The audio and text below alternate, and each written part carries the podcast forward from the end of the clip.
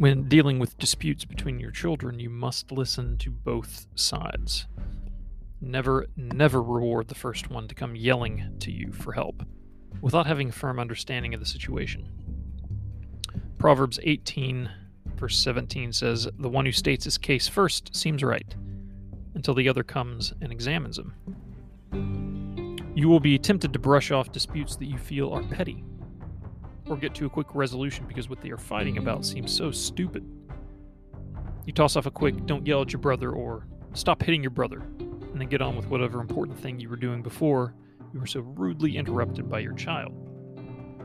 But if you're going to teach your kids to appreciate justice, you must appreciate justice.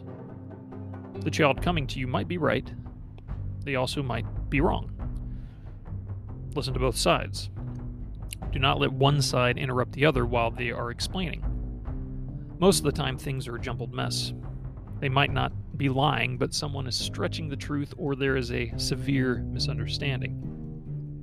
You have to make a decision with imperfect information. Sometimes it feels like you need the wisdom of Solomon to raise kids. And on that note, don't be afraid to pull a Solomon and threaten to cut the baby in half, so to speak, to try and get to the truth. There are no easy answers here, but if both sides feel they have been listened to, things usually go better, no matter what your decision. And above all, re- reiterate this whatever they are fighting about is not as important as their relationship with their brother or sister. The goal, as always, is reconciliation. Sometimes you shouldn't give a ruling right away. It's okay to think about it, especially if the consequences might feel big in the child's mind.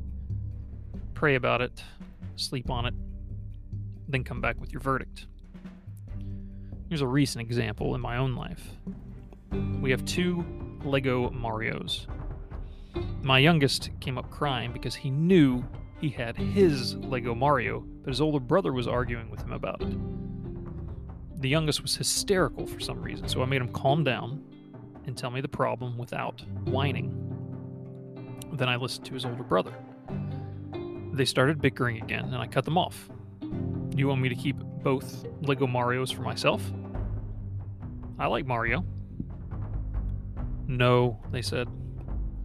Then stop fighting.